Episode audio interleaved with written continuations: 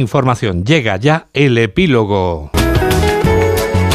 El epílogo que firma Julián Cabrera. Hola Julián. Hola Juan Diego, muy buenas tardes. Bueno, pues ponemos epílogo a una semana en la que directamente no se ha avanzado nada que sepamos en la necesaria reforma de la ley del solo sí es sí, aprobada por el gobierno y que sigue acarreando el incesante goteo de delincuentes sexuales puestos en la calle.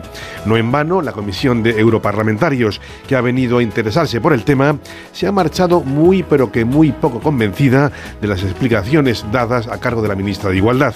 Semana en la que la guerra de Ucrania cumple un año sin solución aparente de fin para un conflicto que se presumía corto en los planes del histrión Vladimir Putin. Y mientras tanto, en clave doméstica, ya saben, también ha seguido el goteo de informaciones sobre un escándalo Barça Negreira con previsión de largo recorrido. El resto de clubes ya se han pronunciado exigiendo investigación y responsabilidades. Para ser exactos, casi todos.